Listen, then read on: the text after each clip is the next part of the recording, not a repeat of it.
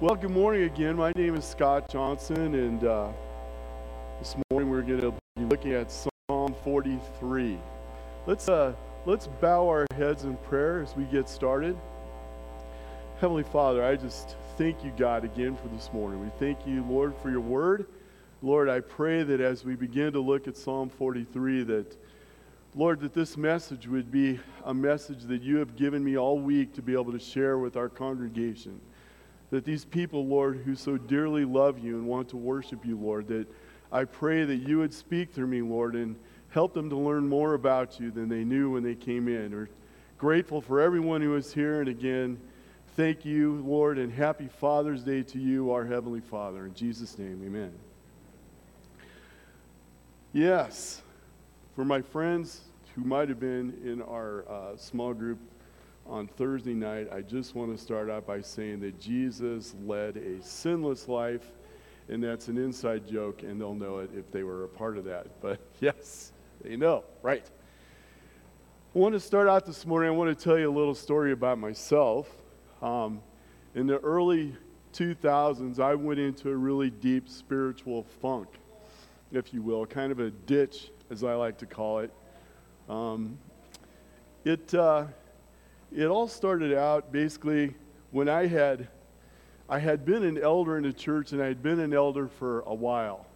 And uh, I had been preaching on occasion and I had been teaching a lot of classes and leading a lot of things. And uh, for some reason, and I don't know exactly all of the reasons why, it seemed like that in my mind that I had started thinking that people had stopped listening to me that my ministry was over and uh, that God was done with me. And I got to tell you, that was, that was a difficult time for me. And, and I wondered, you know, how did this happen to me? Well, when I look back on it and I reflect on it, it started because I had stopped reading the Word for my own nourishment. I had stopped praying to God, confessing my sins, and asking Him to strengthen me. I had been running the race and I had gotten so busy doing things for the Lord that I forgot to sit at the feet of the Lord. And I failed miserably. My own strength could not hold up what I was trying to do. And so this lasted really about eight or nine years. It was a long time until Sherry, my wife Sherry, uh, who's not here this morning, but uh, she's in Las Animas. Um, she challenged me to, to get my act together, that she needed me to, to go back to being close to the Lord. And so um, we decided at that time we were going to a big church, so we decided to go to a small church, which worked out. I became really good friends with the pastor there. And he started through the Word of God and through the promises of God and through a lot of prayer started to help me heal, started to bring me back. He took me to my advocate, Jesus, and he showed me that Jesus still loved me, that he hadn't left me, that he wasn't done with me. And that changed everything for me. And I became healed spiritually. And I'm here this morning because of him. I'm here this morning because of the work that he did. And so, you know, people ask me, well, where was your God during that time? Well, he was right here in me, and he never left me. He never forsook me, and he's still here. And I, and I, I want you and every one of you who go through that very same thing to be able to say the same thing when you come out the other side. So you might ask, well, why would I tell you this this morning? I mean, it's Father's Day. Shouldn't we just like rejoice and be happy? What does this story have to do with anything that we're going to talk about this morning? Well, let me give you a little background as we, you know, as we start this morning. We start looking at, at Psalm 43. We have to look back at Psalm 42 that Matt preached on last week. Psalm 42, as we saw, is a psalm of lament. It was a psalm where the psalmist was crying out to the Lord that he had been pursued by an enemy so great that he was just running for his life. and he didn't know where to stop. And he was being mocked, he was being made fun of in his, in his faith. Like, what are you doing? Where is your God now? And he was being prevented from being able to worship him. And he was crying out to God. And as Matt so eloquently put it last week, that he longed to be in the presence of God with the people of God in the house of God, but he couldn't do it. So when we look at Psalm 43, which, as Matt also pointed out, that Psalm 42 and 43 are basically one psalm. That somewhere down the road, somebody broke into two psalms. And so Matt gave the first two stanzas last week of this one psalm. And Psalm 43 is the last section of really that one singular psalm. So as we come into that section, you know, one of the things that we keep in mind is that we don't really know some of the background of some, some of the Psalms that we read in Scripture. Some of them you can tell when they were written, what was going on in David's or the author's life. In this particular case, it's a little vague. You know, in, in fact, some of the commentators say that we don't really know if this battle that was in the psalmist's head, if it was actually in his head when he was writing this, that he was battling himself, or if he was battling an enemy that really was keeping him at a distance from the place of God. But in either case, this is a psalm that we can all relate to because at one point in our lives, either now or in the past or will probably happen in the future, is that you're going to feel distant from the Lord. You're going to feel some despair. You may feel abandoned by Him. So today, when we look at the psalm, I want us to see that these misleading feelings that we can have and place blame at the feet of the Lord, how do we deal with these things? How do we overcome this to where we're worshiping the Lord in the house of the Lord with the people of the Lord? That's the important thing that we want to get out of today. So let's read Psalm 43 together. It's a short psalm, thankfully. We'll start in verse 1. Vindicate me, O God, and defend my cause against an ungodly people. From the deceitful and unjust man, deliver me. For you are the God in whom I take refuge. Why have you rejected me? Why do I go about mourning because of the oppression of the enemy? Send out your light and your truth. Let them lead me. Let them bring me to your holy hill and to your dwelling. Then I will go to the altar of God, to God, my exceeding joy. And I will praise you with the lyre, O God, my God. Why are you cast down, O my soul, and why are you in turmoil within me? Hope in God, for I shall again praise him, my salvation in my God. And if you notice and you are familiar and you remember from Psalm 42, You'll notice also that there's some clues that this is one psalm because there's parts of it that repeat from Psalm 42. Um, but when we start looking at verse 1 in Psalm 43, we see that the psalmist kind of takes a change in direction from last week. Last week, he was lamenting his fate, where he was, and how he was going to get out of it.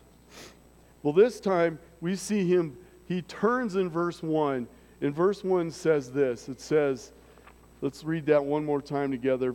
Vindicate me, O God, and defend my cause against an ungodly people from the deceitful and unjust man. Deliver me. We see that he is asking the Lord to vindicate him from an unjust enemy, an enemy that is deceitful and wicked, who continually mocks him. And we see that in Psalm 42, verses 3 and 10 where his enemy is yelling at him and mocking him and saying, Where is your God? If he's such a big God, where is he? Is he protecting you from me now? Where is your God? He is facing what he sees as an act of injustice. Mocking him because of his faith, making fun of his belief in God, and keeping him from practicing his faith by not letting him worship as he wants. Have you ever faced an injustice in your life that kept you from worshiping? Have you ever faced an injustice or a mocking person in your life regarding maybe your ethnicity or your weight or your hairline or an affliction you might have, a limp? In the KJV, it, it translates vindicate to judge me. But vindicate is a great word, and so is judge me. In other words, judge me, God. You are the one who knows me. You are the one who is capable of judging me. Defend my case against my enemy. Be my advocate against an enemy that is keeping me from you. Reading through this, we get a sense that of the painful plea to God to take over the battle and finally, finally, finally give me vindication against my oppressive enemy. Find me not guilty against my accuser. Rescue me from the liars and the cheats and the mockers of my faith. Those who think worshiping God is a joke, something that is not worth the time that goes into it. It is a heart wrenching plea for help from the, from the psalmist to the only one who can give him help his advocate, the Lord, the living God, as he says in verse or in Psalm 42. The one who knows us, the one who can plead his case. Excuse me. Something stuck in my throat. It might be the truth of God. I don't know. um, so when we look at Psalm 139, 1 through 4, it tells us this. He says, O Lord, you have searched me and known me. You know when I sit down and when I rise up. You discern my thoughts from afar.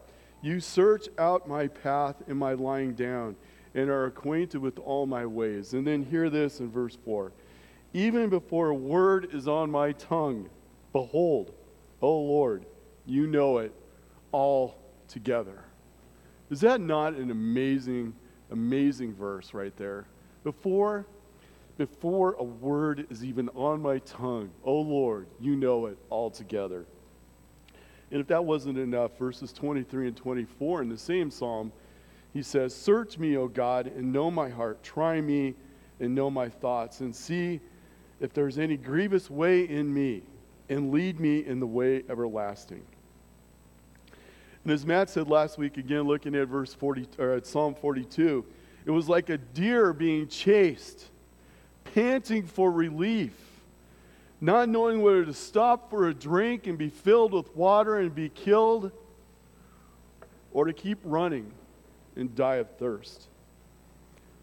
The psalmist decided here in verse 1 that it was time to go to the source, his God, the living God, the one who knows him. And then in verse 2, he proclaims God as his refuge. In the NIV, it says that God is his stronghold. And if God is his refuge, if he is his protector, his stronghold, then why does he feel rejected by God? Why does he go on mourning in the face of his affliction?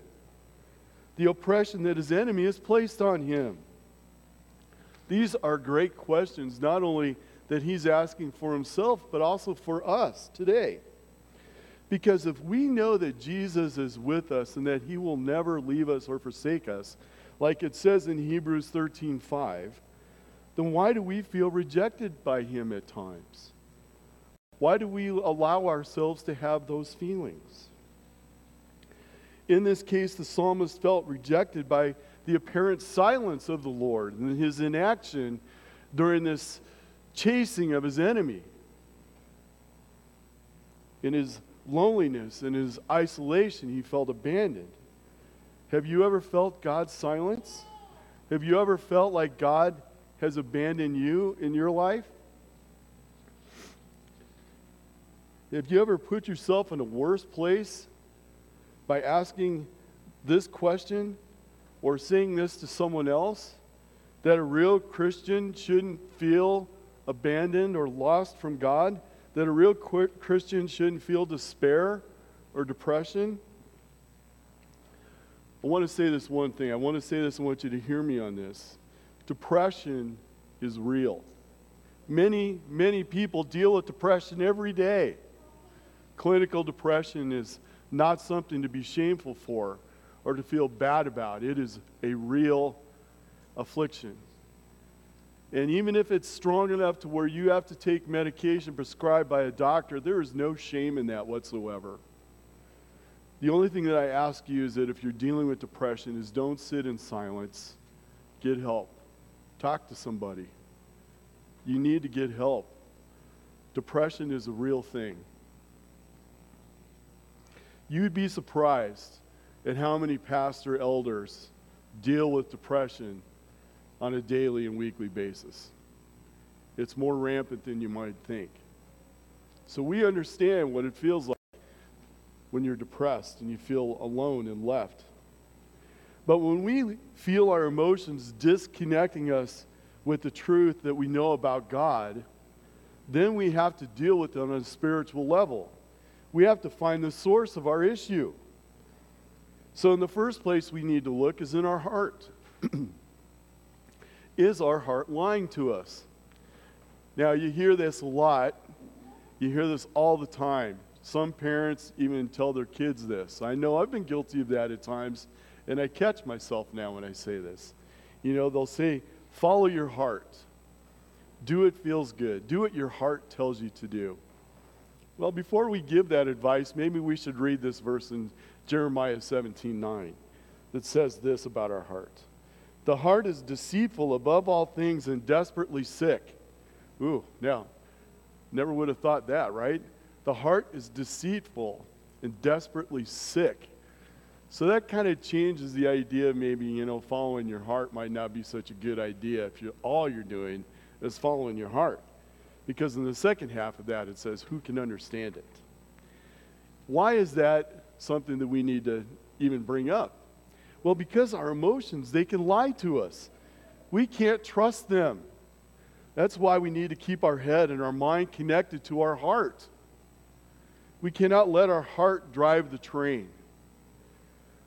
Our head the truth that we learn about God by reading and studying and applying His Word to us on a daily basis. Those truths we learn, those are what drive the train. Our faith is right behind the engine.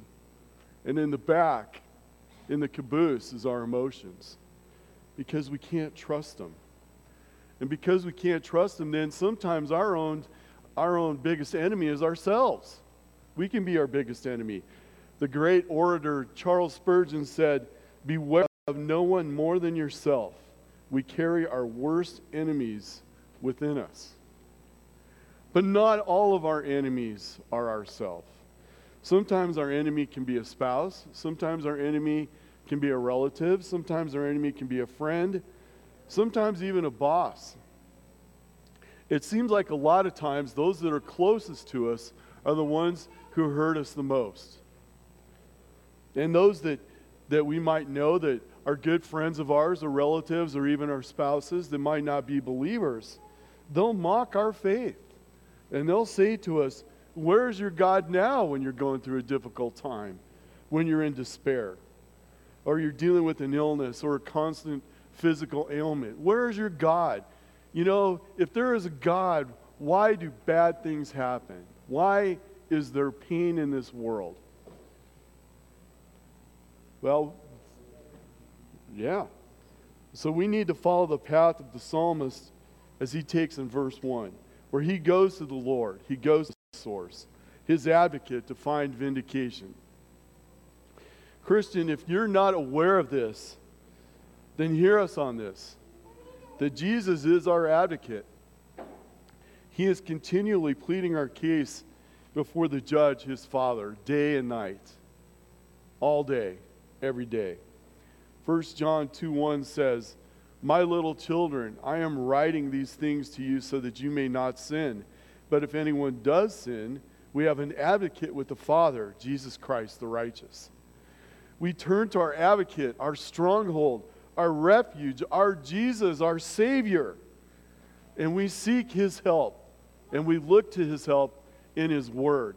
2 Timothy 3 16 and 17, a verse that we're probably all familiar with, these two verses, it says that all Scripture, not part of Scripture, all Scripture is breathed out by God and profitable for teaching, for reproof, for correction, and for training in righteousness. Why? That the person of God may be complete, equipped for every good work, to be able to handle those difficult times because we know God's promises. So, how do we get there? How do we get from a place of despair and heartache, loneliness and agony over what our enemies are doing to us, even if our enemy is ourselves, even if our enemy is our own sin in our lying heart? It begins with calling on our advocate, our Savior, our Lord. It requires a change in our attitude, our own countenance. Our head must take over, and we must listen to the truths that we have placed in them. That when we have been reading His Word and applying it to our lives and studying it and praying with faith that moves mountains. As we look to the next section here in verses 3 through 5, it'll really give us a way to see how the psalmist was able to change their heart by using their head toward God, moving their head towards God, and going from a heart of despair to a heart filled with exceeding joy. Let's read verses 3 through 5 together. Send out your light and your truth. Let them lead me. Let them bring me to your holy hill and to your dwelling. Then I will go to the altar of God, to God my exceeding joy. And I will praise you with the lyre, O God, my God. Why are you cast down, O my soul? And why are you in turmoil within me? Hope in God, for I shall again praise him, my salvation and my God. We see in verse 3 that the psalmist says to God to send out his light and his truth to lead them. The light of his word. Not his emotions, not his feelings, but the truth and the light of God. Jesus prayed to, uh, to his father in the Garden of Gethsemane the night before he, the night he was arrested and right before he was crucified for us. He said these words in John 17 17. He said, Sanctify them in the truth. Your word is truth. He was praying for us in the Garden of Gethsemane, and he said, Set them apart, Father, in your truth, because your word is truth. And that, my friends, is a prayer that we should memorize. That's one that we should keep in our heart. John 17 17. Sanctify them in the truth. Your word is truth. Not a difficult one to memorize. Repeat it when you're feeling out there and alone. These are the things that must lead us in our faith, not our lying hearts. Use these truths that you're hearing from God's Word to help you deal with your enemies. It is these things, these promises of God, that help us to overcome. They rain down on us from His Word. They give us strength that will lead us to His holy mountain to where he dwells. I mean, who does not want to, as a Christian, be where God dwells, to be near his holy mountain? I mean, there'd be no reason to come to church if that is not your heart's desire. Bring me to your holy mountain, it says in the NIV, to the place where you dwell, your very dwelling place. you do know one of the things that we need to remember as Christians, as those who have put our faith and trust in God, is that God dwells right in here in us. That when you put your faith and trust in Christ, the Holy Spirit comes and lives in you, and He stays in you. And so when you're feeling distant and away from God, all you have to do is remember that God has not left you. He lives in you, and you are never out of His presence. He is with you forever, and He will never forsake you. In verse 4, then, the psalmist says that he will go to the altar of God, the altar of God, to God his exceeding joy. I love that verse. When I, when I was studying this, I was like dumbfounded when I was studying that, that verse and how wonderful that is. Five incredible words. To God, my exceeding joy. Can you say that about how you think of God? Is He your exceeding joy? Now, what does that mean, exceeding joy? it is the antithesis of depression. It is a feeling full of gladness and celebration. In the Jewish tradition, it was a joyful event full of dancing and singing. I'm not going to do that. I'm not going to be dancing and singing. At least not outside. Inside, I'm dancing and singing all morning long, trust me. and praising God. In praising God. And see, you can see this is the point in the psalm where the head of the psalmist gets connected to his heart. The truths that he knows of God start to connect with the emotions that he feels towards his Lord, his exceeding joy. And he follows that by praising God, by playing his lyre, his instrument of praise for his advocate, his protector, his refuge, his vindicator, his judge, his God. Where is God? His enemies asked him. He says, He is right here, and I praise his holy name. So I ask you, you know, what is your instrument of worship? How do you praise the Lord? Some have a great musical talent. Some people can play the guitar and the piano, some people can play the drums, any number of instruments. I am not good at any of those things, and a lot of us aren't. When I take a spiritual gifts test and it comes to music, I actually get a zero. Nobody gets a zero, but I do. I'm not good at that. So, how do people like me, how do we what instrument of praise can we use? Well, no matter what our singing voices may sound to us, we lift our voices to God. Voices that sing the praises of God. He doesn't hear the fact that we're flat. He doesn't hear the fact that we're off key. He hears the voice of one who loves him, praising his name. That is the important thing. How else can we do it then? We do it through our prayers. We do it through how we live our lives. We do it by how we treat others. Do we put them ahead of ourselves? How do others think of us? How do others view us as we worship our God on a daily basis? Those are the instruments of praise that God loves. Do we tell His story that He has done for us to other people and see their lives changed for eternity.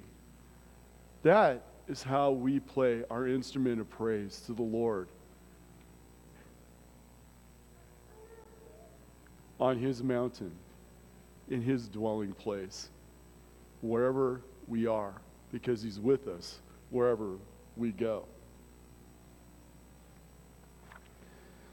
The psalmist comes out of his place of mourning the dark place of despair and depression and lostness to a place of exceeding joy, a place of praise, a place of worship, a worship of his Savior, his advocate, his judge, his God. And this is where God wants all of us to go. Now, in reality, not all of us are going to be there in the same place at the same time because some of us are going through some really difficult things right now. And some of the things that you might be going through, you don't even want to tell anyone about. There might be a sin in your life that you're hoping that no one discovers. You're hoping that no one finds out about the sin in your life because it's going to change the way they think of you. And so you hide it. And you might hide this feeling of depression and despair you're feeling. You hope that the longer that I ignore this thing, it might just go away.